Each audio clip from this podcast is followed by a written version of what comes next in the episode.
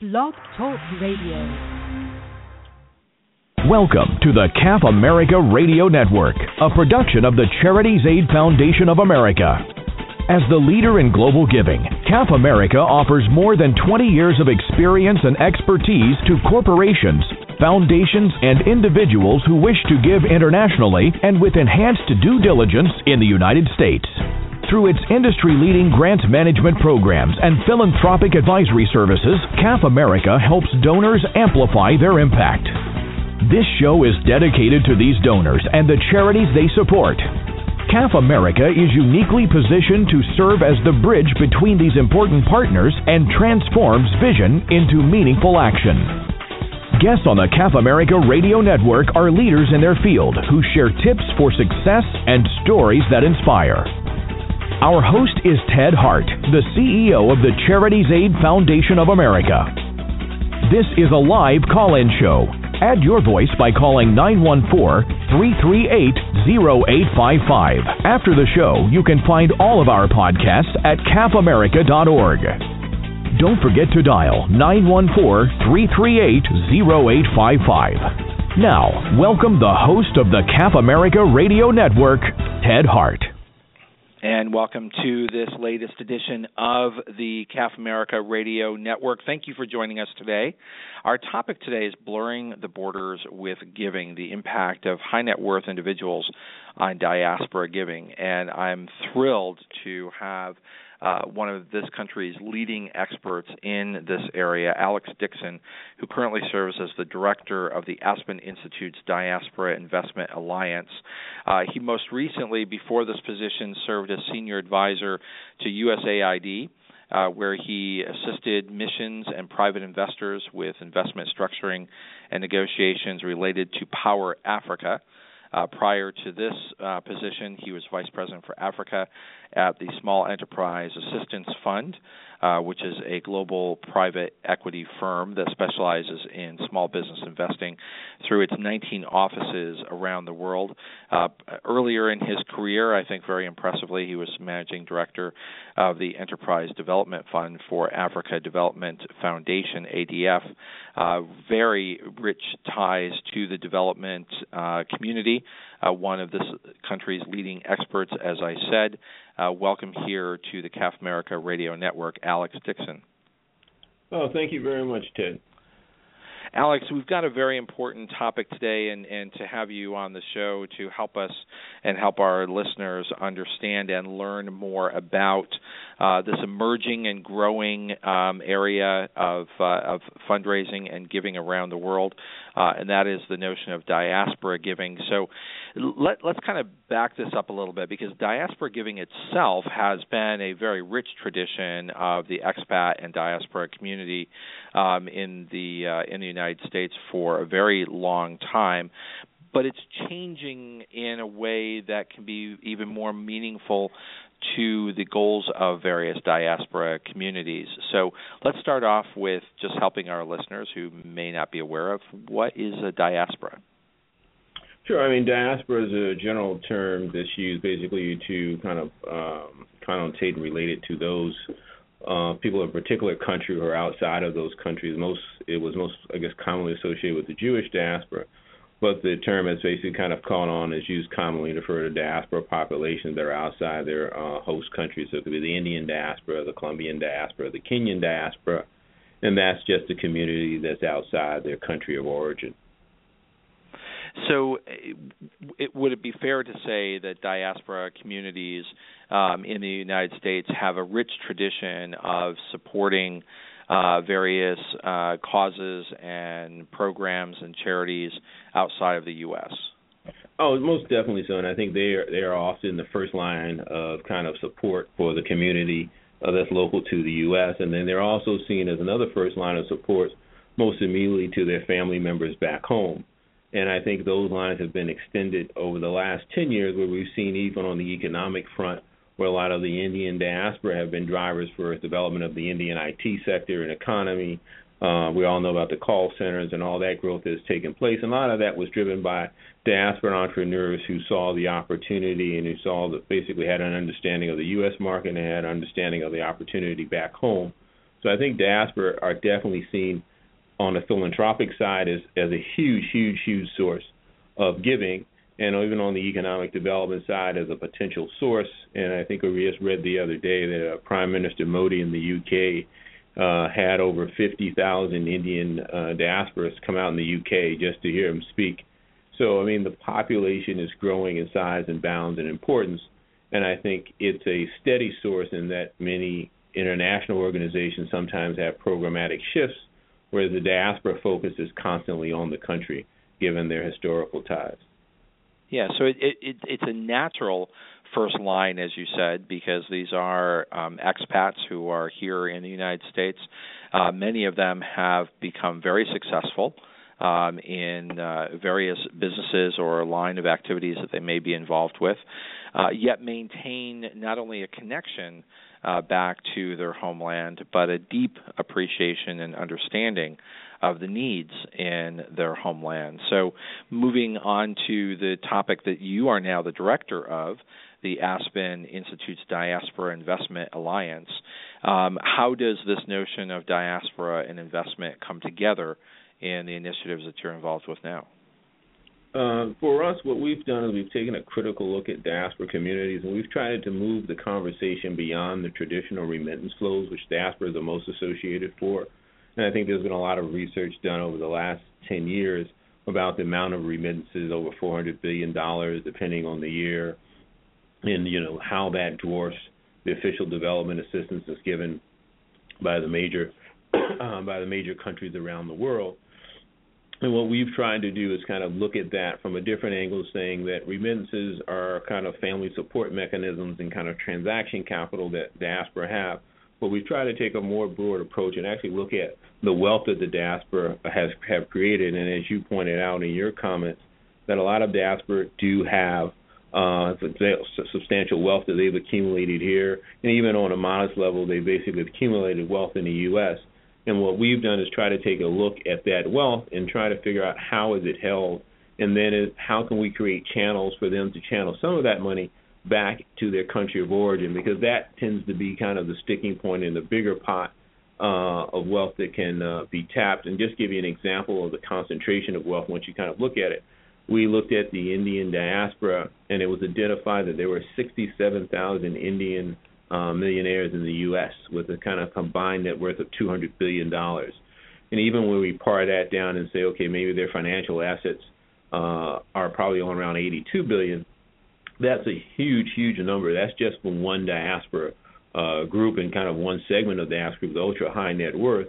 You see the power of the collective wealth that the community holds and how that potentially has the ability to transform when you compare the collective wealth against some endowments of the major foundations, which you know may top you know a couple of billion dollars, but they don't get anywhere close to 82 billion dollars. So you can see the importance of the potential importance that the diaspora can have uh, as they collect. If you look at it from a collective standpoint on the wealth front.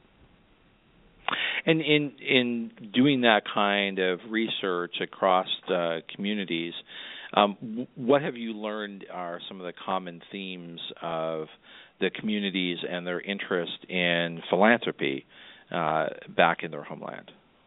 I think what we learned uh, most of all is that the diaspora are more interested in the philanthropy than the investing side. I mean, their primary goal and their primary uh, thing that they want to do is see some type of positive social change happen in the communities where they come from. So across the board, it was indicated to us that you know they look at the social impact primarily in making a decision and the investment second. And it was that lens that uh, we were given by them. We started looking at different ways that we can enhance their philanthropy and their giving. And that's one of the things that we've that we've done. And one of the things we're trying to do is uh, launch specialized donor advised funds what we call them diaspora advised funds where the diaspora can enhance their philanthropic giving and target it back to NGOs uh, in the countries of origin because we think that's a vital interest uh, of of the community. And when you look at the sectors that they're interested in, they, it, it models you know exactly the sectors that traditionally people are interested in, from health, education, water and sanitation. So there's not a huge deviation from their level of interest. And probably the only uh, difference that we've seen is that we've seen the first generation uh, diaspora primarily have a interest in giving back to the exact communities where they come from, so it's a little bit more regional. And when we look at their children or second generation diaspora, they tend to take more of a country approach, so they have a much broader scope and more are sec- are focused on a sector. Mm-hmm. Well, I think that's that's probably not surprising as as uh, uh, the interests of various families may grow beyond the the initial uh, departure from that country and uh, entrance in uh, into the United States. What kind of impact do you think a program like the Diaspora Investment Alliance can have? I think the impact that we can have is that we are looking to kind of have a, gra- a kind of a, a ground up solution. Many times, I think with, within the sector, a lot of times solutions are come up and then they're kind of sold to the diaspora. What we've done and what we're seeking to do is kind of get a solution that fits and meets the need of the diaspora, so that we can ensure the community buys into it. And all, more importantly than that, we're basically helping them advance the goals that they see and they've kind of set for themselves. So I think the biggest impact that we're going to have is that we can have a solution that's community driven, uh, one that is ensured to be supported and sustainable because, as I alluded to earlier, the diaspora interest level in the country of origin doesn't change.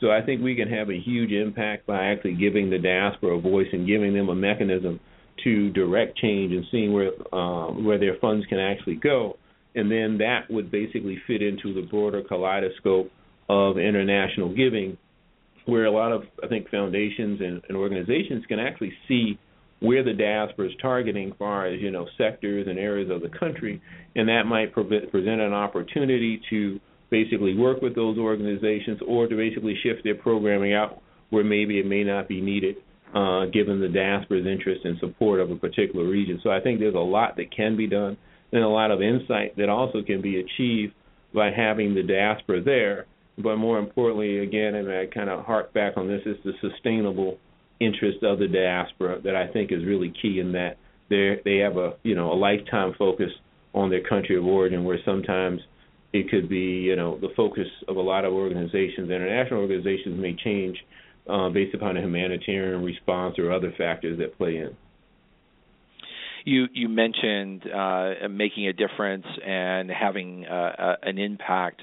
Let's talk a little bit about CAF America's uh, role specifically with the Diaspora uh, Investment Alliance. We're very proud to to be your chosen partner, but help our listeners understand what does that partnership mean. I think that partnership has meant the world to us uh, in really organizing this effort and kind of allowing us to concentrate on really getting this uh, the fund up and the idea out, and that CAF America, through its expertise in managing funds and international giving, has given us a trusted and reliable partner that we can go back to the diaspora and say, because a lot of a lot of what they wanted, they wanted to have a trusted intermediary and a trusted party that would ensure them that the money that they do give is used in a in a compliant factor, in a regulatory compliant manner. But more importantly, that is dispersed in a very efficient manner where excuse me, a lot of um, funds aren't used for administrative overhead and so forth, so the impact really gets there. And I think that CAF actually provides us that expertise and that solution, and that we feel comfortable in going back to the diaspora and presenting CAF as, as that partner who can execute and help them achieve uh, their goals back in their country of, of origin. And I think CAF's pedigree internationally uh, doesn't compare to any other organization that we saw and even as we look at other groups, one of the big challenges that we foresee and kind of that we've kind of been um, teased with so far is that as we look at the U.S. groups, then we also then get interest from the UK diaspora, and then we also get interest from the Canadian diaspora. In CAF, uh, again, has been one of those unique partners where we can start talking about how do we expand this effort and how do we expand this giving to beyond just the U.S. diaspora. And I think CAF is uniquely placed to help us answer those questions. And CAF has been kind of a trusted and reliable thought leader uh, with us as we started exploring this idea. And you and your team have been uh, a big supporter of us over the last 12 months. And this is something that we hope to kind of carry out. But I think the biggest thing that CAF brings to the table for us is the reliability and the credibility and the pedigree of his expertise in the space that we can ensure the diaspora that we're working with a quality partner. Alex, I think a phrase that is way too uh, overused uh, is game changer. Um, but this uh, directive, this this direction for diaspora giving that you and the Aspen Institute are creating is truly uh, game changing, and and the reason for that is because the current state of the diaspora's ability to give and to support to charities um, is vastly different from the benefits that they will receive and the opportunities that they will receive by giving through the, the Diaspora Investment Alliance. Help our listeners um, understand what's happening now because we, we know that mm-hmm. the diaspora is giving and is loyal to their countries and want to make a difference versus what they will have and in terms of protections and benefits by working through the Diaspora Investment Alliance. Sure. I mean, the current state of diaspora giving is kind of a one-off affair. A lot of people are giving to existing organizations that they've found or they've been associated with over the years, and many times they are not receiving the tax benefits of those giving. They're just they they're, they've been giving for years, and this is just a passion uh, that they have. And then there's also a segment of the community that wants to give, but they don't have enough information on which NGOs they should give to. You know, kind of who are the credible ones, who are the not credible ones and the diaspora I think is kind of uniquely positioned versus kind of uh, the average American in that they actually have knowledge that maybe some malfeasance took place in the NGO sector in their country before. So it probably makes them a little bit more nervous and really more of um, more demanding of having a quality, uh, transparent partner. So one of the things that we've seen, and as we've started going out uh, trying to approach this problem, is that we know that we needed to provide a greater level of information uh, to the diaspora so our solution has been that we're actually going to set up uh, portals in each of the communities that we're looking to work in, and those initial communities are Kenya, India, and the Philippines.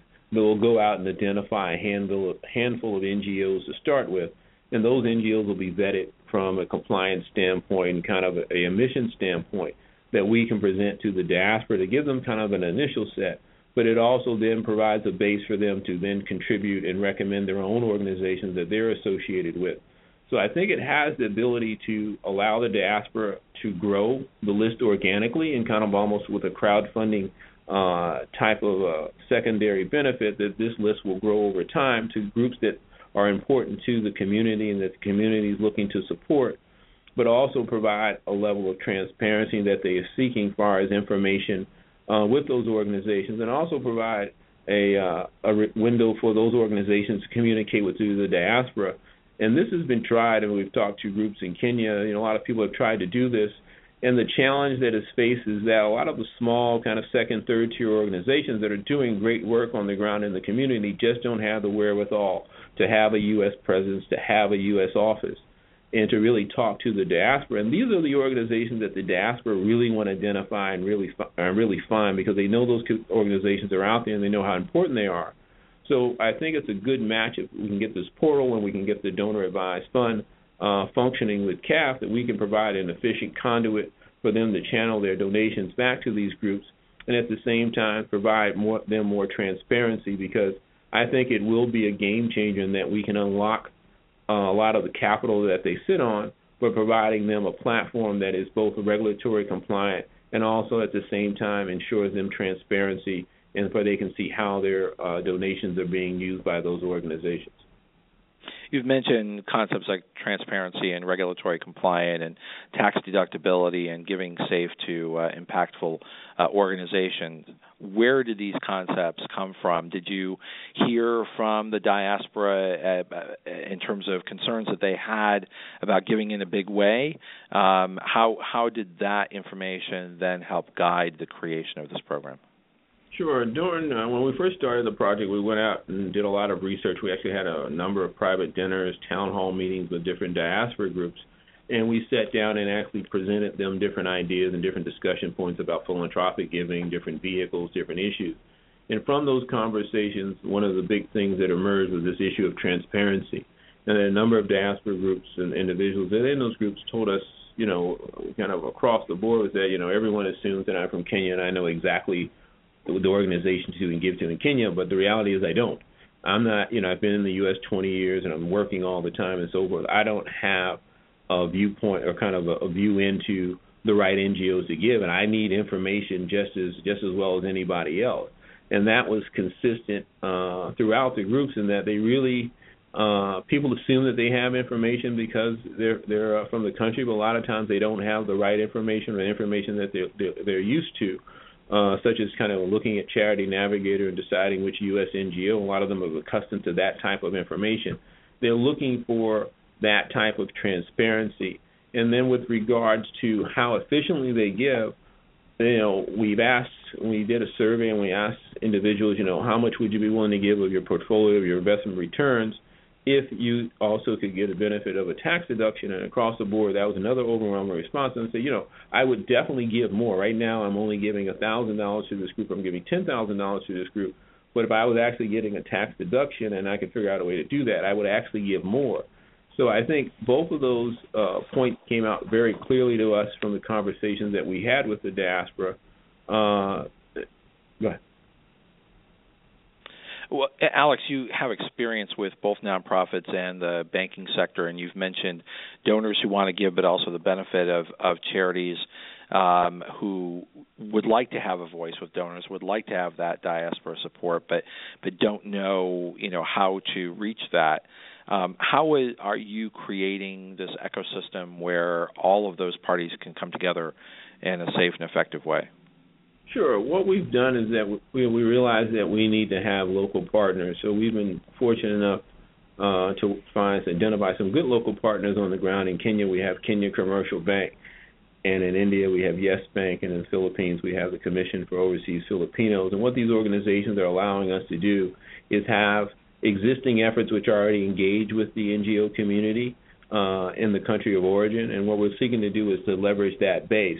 So with Kenya Commercial Bank, they have a foundation. The foundation has historically been giving uh, to small organizations in the community, and what we're basically looking to do is to leverage uh, their infrastructure that they have to identify organizations that they're currently working with, other organizations that could be bought in that could be of interest to the diaspora, and then also the uh, kind of as I say the third leg of school, then having the diaspora recommend organizations that are important to them that maybe the bank uh, may not know about.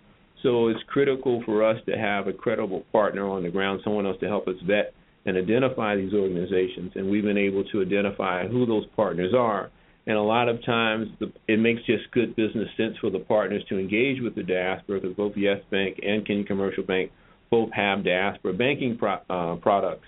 And one of their big challenges how do they show their corporate social responsibilities to clients outside of the country? And this gives them a really efficient way to basically say hey no matter where you're at if you're banking with us we care about the community we care about the causes that that you're connected to and this is how we're basically helping you uh, interface and identify who those NGOs are and that gives us a huge advantage in that it gives us an interface into the country and into the NGOs where we're not operating from 3,000 miles away. So again, it gives the diaspora another kind of an extra person uh, check down that they're looking for on the transparency side, knowing that these organizations are involved and they're helping uh, facilitate the giving and sometimes even enhancing the giving by offering matching donations from their own foundation to certain organizations. So there's a there's a lot more that's coming together in this uh, Diaspora Investment Alliance than any one person might be able to do themselves.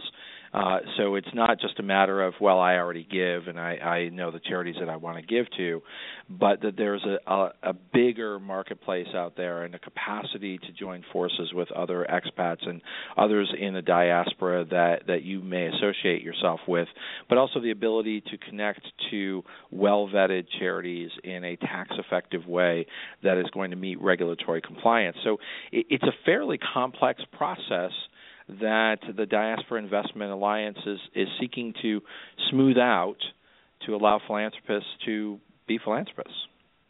No, definitely. I mean, the the process is very complex and kind of intimidating to us, and that's why the partnership with CAF has been very, so important to us in that it helps basically negate some of the complexities uh, that we've faced and we've identified in CAF with its ability and the services that it offers actually allows us to basically tackle this in a very constructive manner. But also on the other side, when we talk to the local country partners such as Kenya Commercial Bank and Yes Bank, they also uh, like to lean on the CAF expertise as well, knowing that they also have an efficient interface and partner in the U.S. that's going to help them tackle this issue, which is complicated uh, as far as the giving. But we think, you know, with the right team and the right people in place, that we can actually mm-hmm. answer some of these tough questions uh, that have been confronting the diaspora and take some of the complexity out of, out of right. the uh, out of the equation and by themselves they would not be able to meet the U.S. government regulatory compliance for tax deductibility of gifts to international charities. Exactly, and I mean a lot of the diaspora they want to give more, but then they're nervous. You know, they've got to you know as far as the the OFAC checks, the KYC checks. You know, they know there's a lot of things that go on, and they could see a great organization, but they're nervous about writing a check uh, to that organization, and this gives them a way to do so that has the security that they're looking for and it gives them an opportunity to enhance to enhance their giving. Eh, so, so this is about peace of mind. This is about regulatory compliance and, and transparency. And Secretary uh, of State John Kerry highlighted the importance of diaspora uh, community in the launch of Global Diaspora Week. What, what does that mean to an initiative like this? No, I, I think I mean it means a lot that the State Department recognizes that the diaspora communities are a vital part not only of the you know foreign policy, but also just how we engage countries. I mean, they are you know a resource that the U.S. has uh, as far as you know how the community how the community functions, how the country may function, and they just serve so many different facets uh, that can be important and should, are important to the foreign policy dialogue. But also, I think it's starting to pill, spill over into the humanitarian uh, solutions as well. Is that the you know, a lot of organizations, USAID and other organizations, are just kind of taxed when it comes to, you know, they can get these, they can get the resources there, but how do you effectively deploy those resources? And that's where the diaspora have the network and the knowledge of the local market to basically help do that better. And I think by creating these vehicles and creating these avenues, we're adding another leg to the stool. And not only can they basically help with policy issues, but they can also help on the philanthropy side where they're probably their their prowess and kind of their their potential has kind of not been seen or kind of not been felt by the market at its full force because it's been dissipated because of a lot of the issues that you've talked about already. We only have a, a couple of minutes uh, left, and I want to make sure that um, our listeners today who uh, cover a spectrum of uh, high net worth uh, individuals, corporations, foundations, advisors, um, and charities that they support. Um, how can those who want to give internationally, give in a tax effective way, may identify with a diaspora, become part of this initiative? Uh, sure. I think a lot of organizations, companies, when they look at the diaspora groups, they want to basically figure out how they can uh, enhance that group or basically be aligned with the group. We have one one of the major oil companies now that's looking uh, do a project. They're actually operational uh, in the Near East, and they've come to us and say, you know, here's the community that we want to target, and we want to basically link up with this community. And it also provides them a safe interface, saying, okay, do you have a, a structure that's regulatory compliant? that we can give through that we can also basically connect with the community in and I think that provides kind of a, a whole nother aspect to it in that it also allows the diaspora to crowd in corporate donors and foundations who may want to align themselves to different things that the community is doing, but also they're looking for the transparency and the regulatory compliance uh, in that solution. So I think it's very, very important. Uh, we've seen this in the re- remittance sector as well. A lot of companies are looking to figure out how they show the diaspora even the remittance market, how they connect and how they care about the things that uh, that the community cares about, because this is an essential client base. So I think it provides a very unique tool for those looking to engage the diaspora from a strategic standpoint, or those where the diaspora serve as a primary client base, that they can show uh, the diaspora and Alex, community. just as we're wrapping up here, how would people be able to reach you? I know the websites and things of that sort are still under development, but how would they be able to reach you? Sure, they can reach us uh, here at Aspen. Our our email is uh, dia. Actually, I'm getting an email here. Uh, so dia diaspora dia diaspora at aspeninstitute.org. Uh, they can okay. reach me directly so at D I A S P O R A at aspen institute.org. Yep, and they can reach me directly yeah, directly as well at alexander.dixon at aspeninst.org Alex Dixon, Director of the Aspen Institute's Diaspora Investment Alliance, thank you for joining us today here on the CAF America Radio Network. Oh, thank you. You've so been much. listening to the CAF America Radio Network. Tell all your friends and colleagues to check out our production schedule. Sign up for our free newsletter and download our iPad and iPod friendly podcasts at cafamerica.org. Thanks for listening to the CAF America Radio Network.